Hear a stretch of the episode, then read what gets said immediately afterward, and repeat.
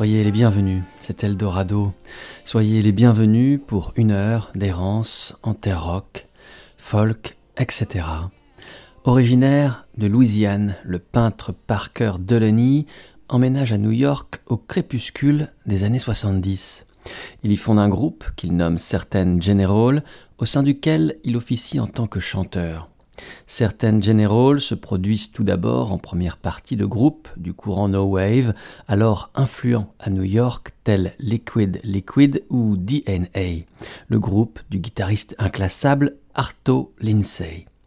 Au fur et à mesure des concerts donnés dans des galeries d'art et dans des clubs punk, la musique proposée par Parker Delaney et ses compagnons évolue. Les chansons revêtent une forme classique, au service d'une musique claustrophobe et de textes à la poésie noire. Nous sommes au tout début des années 80 et sur les cendres froides du punk, la new wave a fait son apparition. Certain General en est l'une des plus belles fleurs maladives. Les premiers morceaux enregistrés du groupe le sont avec l'aide de Michael Gira qui s'apprête à fonder les Swans. Le premier album de Certain General, extraordinaire, paraît curieusement sur un label français répondant au doux nom de l'invitation au suicide. La même année, on recense sur ce même label les parutions d'albums de Jad Vio ou encore de Christian Death. Le disque de Certain General s'intitule November's Heat, à savoir la chaleur de novembre. Ce presque oxymore annonce bien les climats qui règnent sur le disque. Les chansons incandescentes semblent plonger dans une gangue de glace contrainte par quelques soudaines gelures, noyées dans la nuit. Extrait de ce disque, paru en 1984, Only a Dream.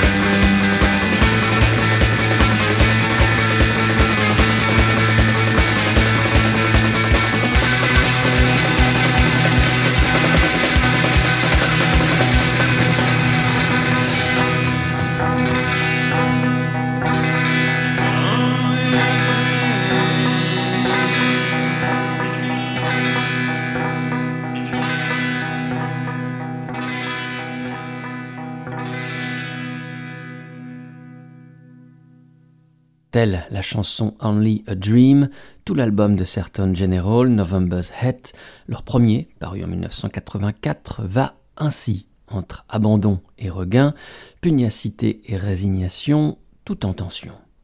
Certains critiques, à l'époque, situèrent la musique du groupe dans une zone quelque part entre la désolation glacée de The Cure et la vitesse fervente de R.I.M. Mais ce serait oublier que certaines General habitent son propre pays, jouent sa propre musique, totalement originale, faite depuis ce premier disque de longues éclipses et de brèves renaissances. Mais peut-être jamais ne furent-ils si magistraux que sur ce premier effort, qui témoigne de quatre musiciens télépathiques et en rang serré. Parfois, un cinquième homme est convié quand il s'agit de multiplier les battements de cœur, d'affoler les machines. Il s'agit du percussionniste Vinny Denunzio. Vinny, de son vrai prénom Vincent, est bien connu à New York, notamment pour avoir fait partie du groupe originaire du New Jersey, The Phillies. Avant que ne paraisse en 1980 sur le label Steve Records leur fameux premier album Crazy Rhythms, au sein des Phillies officiait au fût Veni D'Annunzio. Il y eut bien un enregistrement réalisé lors des printemps 77 et 78 qui garde trace sur bande du flux qui circulait entre les membres des Phillies avant l'enregistrement de leur premier album.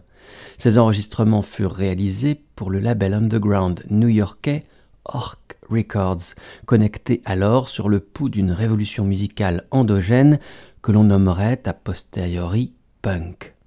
Mais les deux chansons enregistrées alors ne parurent jamais en 45 tours, les Phillies ayant entre-temps signé avec le plus gros label, Stiff, trop de temps s'étant écoulé depuis l'enregistrement de ces deux titres qui ne correspondaient plus, selon Bill Million et Glenn Mercer, au son des Phillies en cette fin 78. Mais à l'occasion de la parution en 2015 d'un beau coffret témoignant des plus beaux enregistrements du label Orc, les bandes ont ressurgi. Et l'on découvre, émerveillé, que les Phillies, avant les Phillies, étaient déjà les Phillies.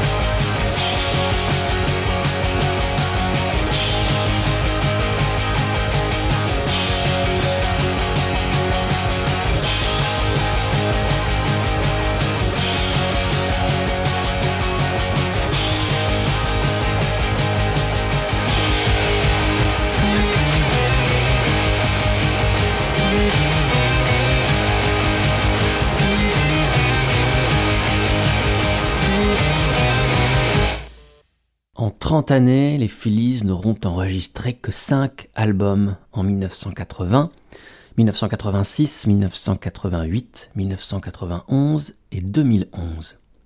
Dans leur discographie ténue se mêlent deux composantes essentielles de la musique magique des Phillies. La rareté, la préciosité tout d'abord, le jeu avec le rythme ensuite. On ne s'installe jamais vraiment dans une chanson des Phillies, la quiétude est toujours étrange, le calme tendu. Une musique en état d'alerte, en état de vigilance.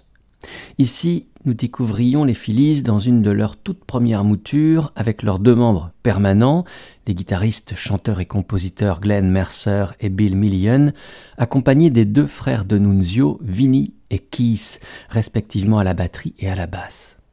Ces deux postes-là changeront au fil des albums, comme changent constamment les rythmes des chansons des Phillies. Mishka Asayas fait partie de ces critiques qui s'attaquèrent au mystère Phillies et ses écrits contribuèrent à le dissiper en partie. En partie seulement, heureusement. Voici quelques-unes de ses réflexions. Il se dégage de la musique des Phillies une puissance insidieuse qui n'apparaît qu'après plusieurs écoutes. La voix est étouffée comme brouillée derrière les instruments, et les chansons, au lieu de progresser de manière classique, répètent en boucle les mêmes notes vibrantes et brèves de guitare, le son baissant et augmentant sans obéir à des lois précises. En sous-bassement, une polyrythmie de percussion procure une impression d'énergie et de vigueur contenue. Quant à Glenn Mercer, le fondateur du groupe, voici ce qu'il avance.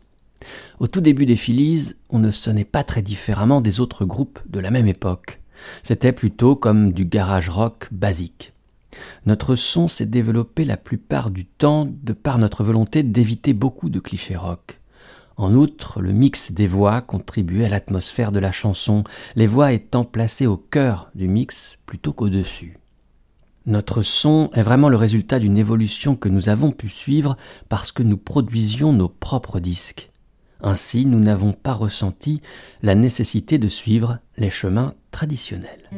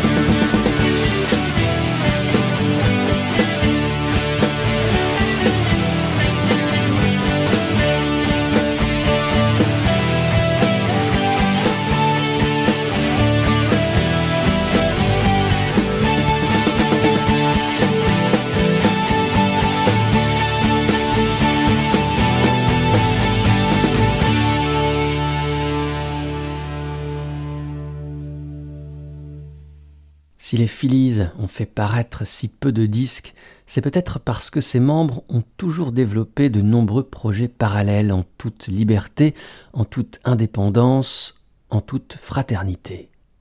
En 2007, Glenn Mercer, guitariste et chanteur du groupe, grave par exemple un très bel album solo intitulé Wheels in Motion. Pour l'occasion, Glenn ne va pas chercher bien loin ses accompagnateurs. Il demande tout naturellement à ses compagnons des Phillies. Et alors, les merveilles bancales, détachées et chaleureuses qui sont le sceau du groupe se font entendre à nouveau, comme si le temps ne pouvait en aucun cas faire entrer dans le rang l'esprit zigzagant soufflé par Mercer. Aussi retrouve-t-on sur ce disque la bassiste des Phillies, Brenda Sauter, et les percussionnistes qui s'y succédèrent au grand complet. Dave Wackerman, Anton Fear et Stanley Demeski, ainsi que le tout premier et éphémère batteur des Phillies, première façon, Vinny Denunzio, encore lui. Revenons en arrière. Denunzio quitte les Phillies, nous sommes à la fin des années 70. Ce sont Dave Wackerman, qui l'avait déjà précédé, et Anton Fear qui prennent le poste de percussionniste des Phillies. Denunzio, alors, va disparaître de la circulation. Mais auparavant, lors de l'été 1979, lors duquel ses amis des Phillies enregistrent leur premier album, le chef-d'œuvre Crazy Rhythms, dans les studios Vanguard à New York, Vinny D'Annunzio se trouve lui non loin de là, à Woodstock, dans les studios Bearsville. Il accompagne Richard Lloyd, qui enregistre son premier album sous son propre nom après la séparation de son groupe Television.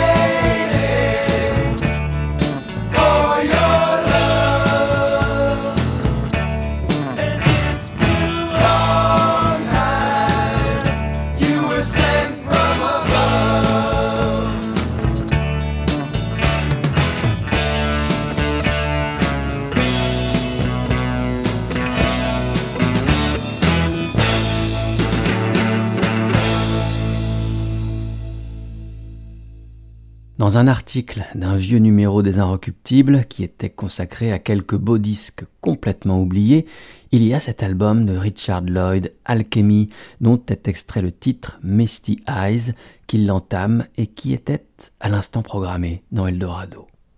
Voici la notice in extenso.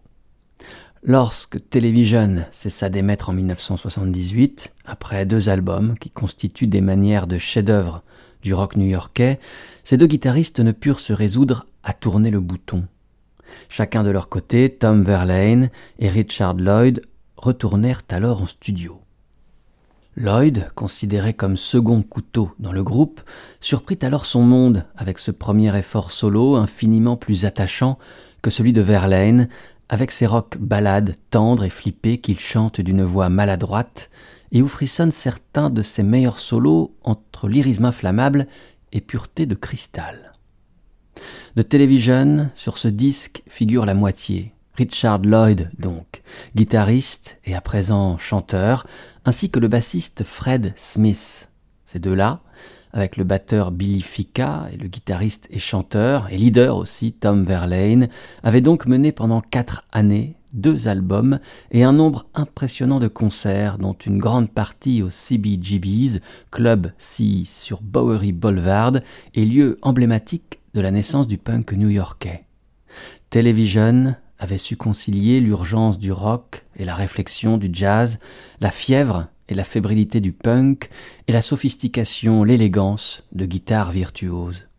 Cette musique unique était certes le fruit du génie de compositeur de Tom Verlaine, mais il y avait l'osmose d'un groupe et à l'intérieur de celui-ci le dialogue miraculeux de deux guitares Fender, celle de Tom Verlaine et Richard Lloyd. La fascination du premier pour les solis arachnéens inspirés du jazz libre de John Coltrane ou Albert Ayler se noue à la science du second pour les accords et tournures du blues. Toute l'histoire, alors, ainsi convoquée, peut se réinventer.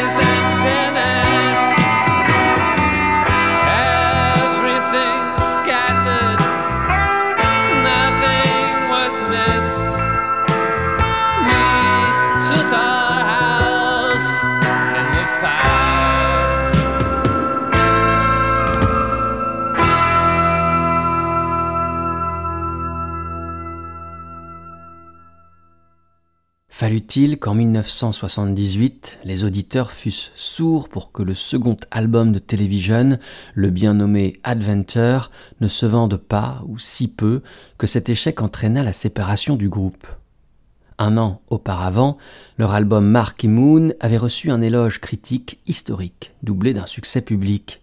Une année après, le second disque de télévision, recelant pourtant des merveilles, tel ce titre The Fire, se heurtera à l'indifférence générale. Tom Verlaine, âme pensante, force visionnaire de télévision, payait en quelque sorte le prix de la singularité de son art. François Gorin écrivit à ce sujet sur son blog Les disques rayés. Verlaine allait pas à pas accomplir ce rêve d'être unique en son genre, marchant fier sur le sillon tracé par sa seule vision, au prix d'un certain isolement. La trajectoire du groupe est courte, certes, mais son influence dès ses années d'activité est de plus en plus, ensuite, immense. Benoît Laudier, dans la notice qu'il rédigea pour le dictionnaire du rock, l'évoque ainsi. Tom Verlaine reste un artiste à l'influence inestimable. Son jeu de guitare a particulièrement marqué The Edge de U2, Will Sergeant d'Echo on the Bunnymen ou encore Edwin Collins d'Orange Juice. Son style vocal, si fragile et touchant, enfin, a marqué de son empreinte Lloyd Cole.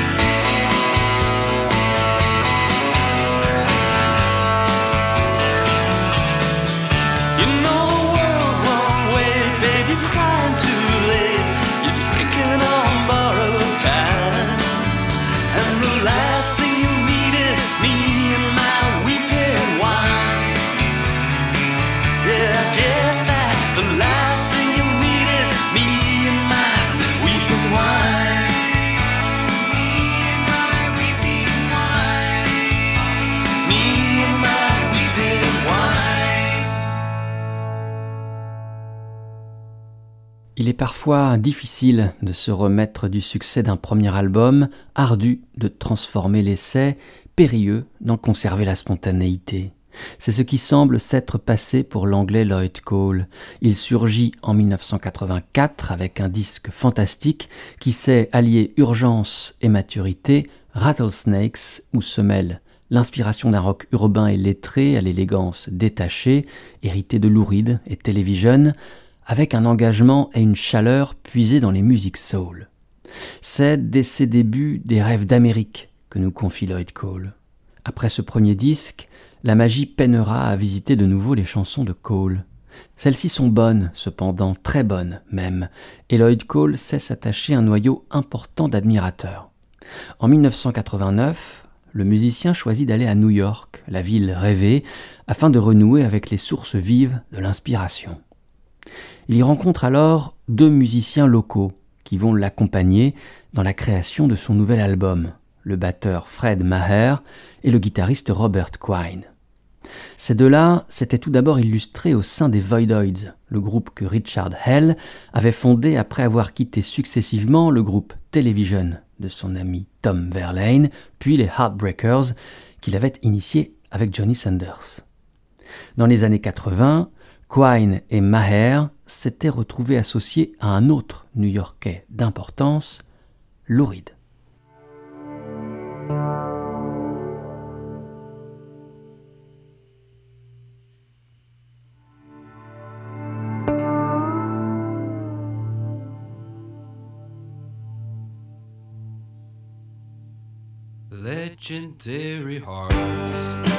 tearing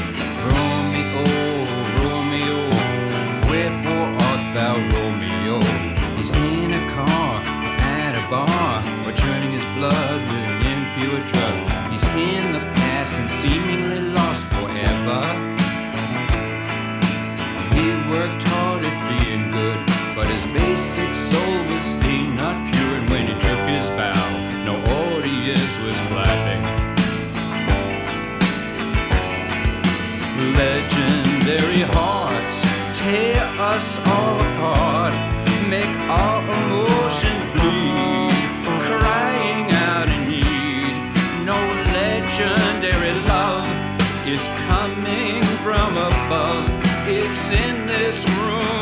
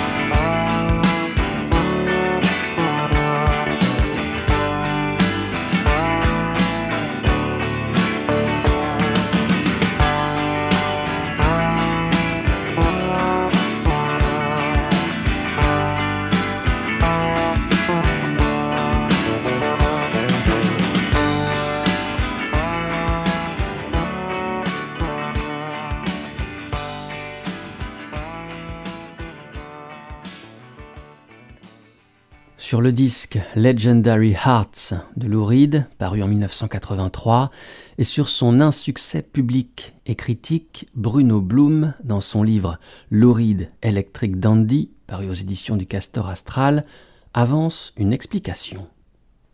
Legendary Hearts est moins réussi que The Blue Mask qui l'a précédé et consacre le retour du nouveau Lou Reed adulte.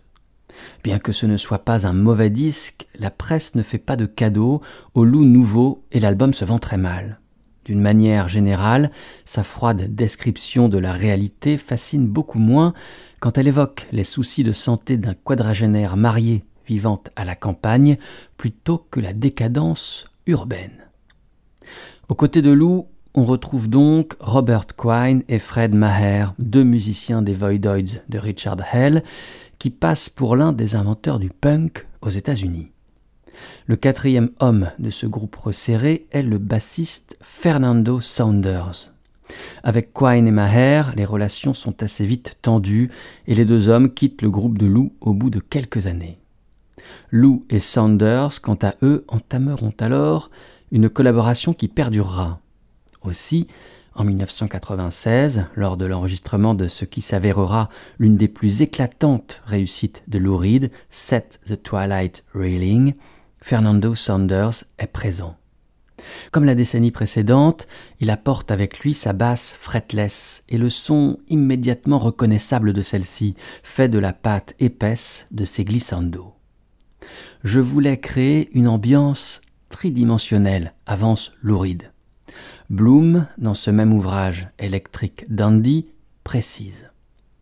Lou est parvenu à créer un sentiment de proximité, une intimité qui gagne toujours plus en chaleur humaine grâce à la technique de l'enregistrement direct. Les sons de guitare sont très sophistiqués mais dépourvus d'effets sonores externes. Lou concentre ses efforts sur le contrôle de la distorsion et pour les sons plus clairs recherche des timbres purs et croustillants. Fernando Saunders est de retour avec un son vraiment fabuleux qui définit la couleur du disque par sa seule présence.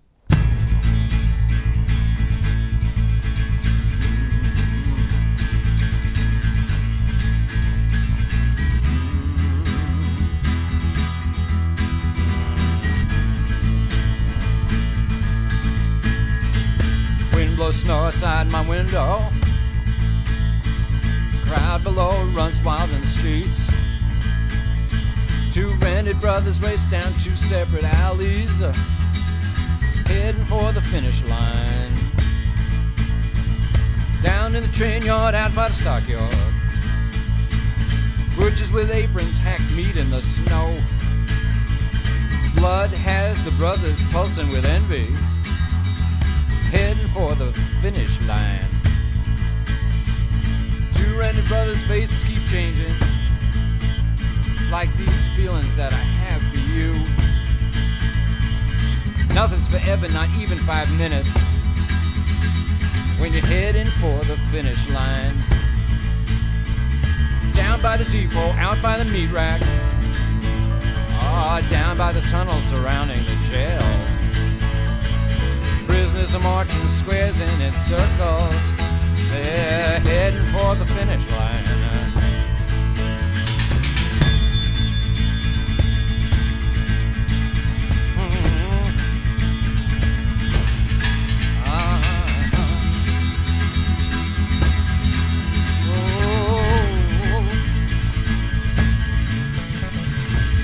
Up for Noah's Ark. They're stabbing each other in the dark. A flag made of some rich guy's socks. Heading for the finish line. Close to the line, the ice is cracking. Two rented feelings sitting in the stands. Two mothers, two fathers, and both of them are paid for. All of a sudden, it comes back to me. Just up ahead's the finish line. Two banded referees and two checkered rags. Uh, out of the corner of my eye comes a dark horse with black wings. Ooh, heading for the finish line. I'm five years old, the room is fuzzy. I think there's also a very young girl. It's so hard to remember what happened exactly as I'm staring at the finish line. Ooh, first came fire, then came light. Then came feeling, then came sight.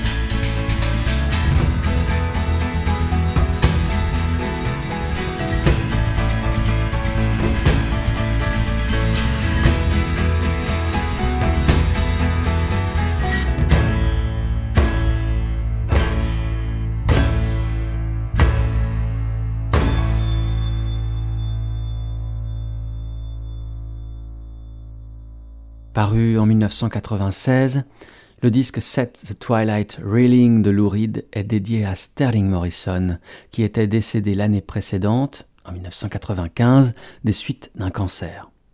Sterl et Lou s'étaient bien sûr côtoyés au sein du Velvet Underground à la fin des années 60 et lors de la reformation du groupe au début des années 90. Dans ce titre Finish Line, Reed évoque l'histoire de deux frères qui se dirigent tous les deux vers la ligne d'arrivée, mais en suivant chacun un itinéraire différent. Le groupe de Lou est une fois encore resserré, lui-même, au chant et à la guitare, Fernando Sanders à la basse fretless et Tony Sandersmith à la batterie. Ce dernier, dans les années 80, avait accompagné dans la dernière phase de sa carrière Serge Gainsbourg. Les trois musiciens sont accompagnés sur ce titre Finish Line par deux autres compagnons. Tout d'abord, Roy Bittan, le pianiste de E Street Band de Bruce Springsteen. Ensuite, le percussionniste français Mino Sinelou. Mino est un musicien de jazz qui s'est illustré auprès de Miles Davis et l'a accompagné lors de ses albums publiés dans les années 80. Mais c'est aussi un musicien de studio tout-terrain, très recherché par toute une palette de musiciens qui apprécient tant son esprit d'aventure que son incomparable sens de l'écoute. En 2002, on le retrouve sur le disque L'imprudence de Alain Bachung.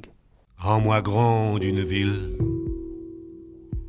grouille la foule dessoulée, j'ai envie au hachoir.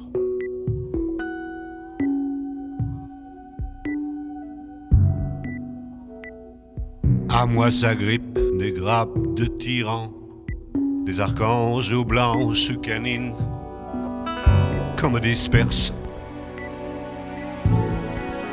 Je suis noir de monde,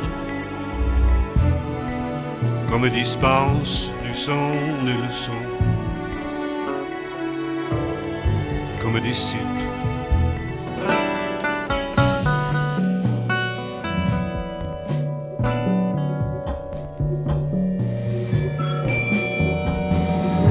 Se vautre des divans, de la horte à la carotide, circulent des rumeurs à faire pâlir. Comme disperse, je suis noir de monde. Qu'on me dispense du son des leçons, me distribue à tous les Jésus. Je voudrais t'aimer comme un seul homme. Arrêter d'inonder la somme. Avoir l'amour en bandoulière.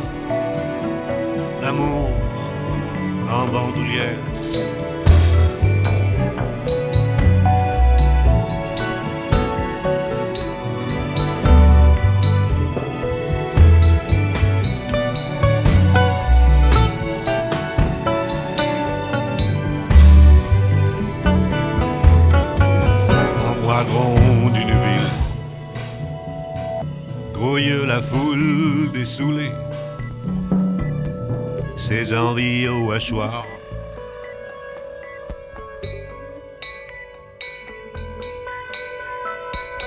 À moi s'agrippent des grappes de tyrans, des archanges blanches canines, tueurs de mémoire à la conscience obèse, joue du Varese, comme disloque, comme dispatch, qu'on m'évapore.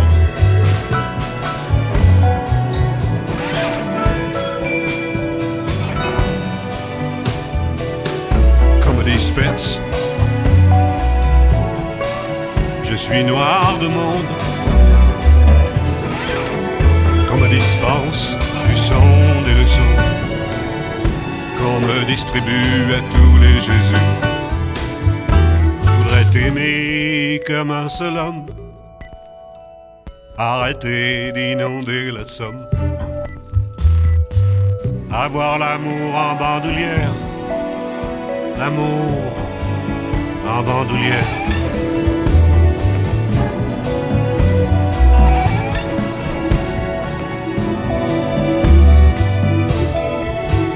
Comedy Slock. Comedy Sperse.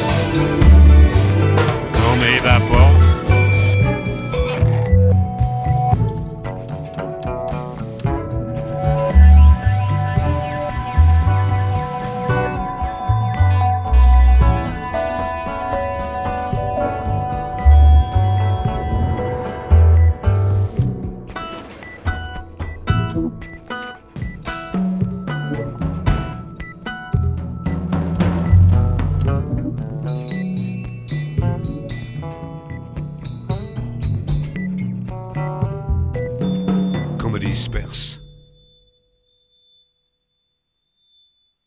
L'imprudence est le disque que Alain Bachung aspirait à enregistrer depuis très longtemps.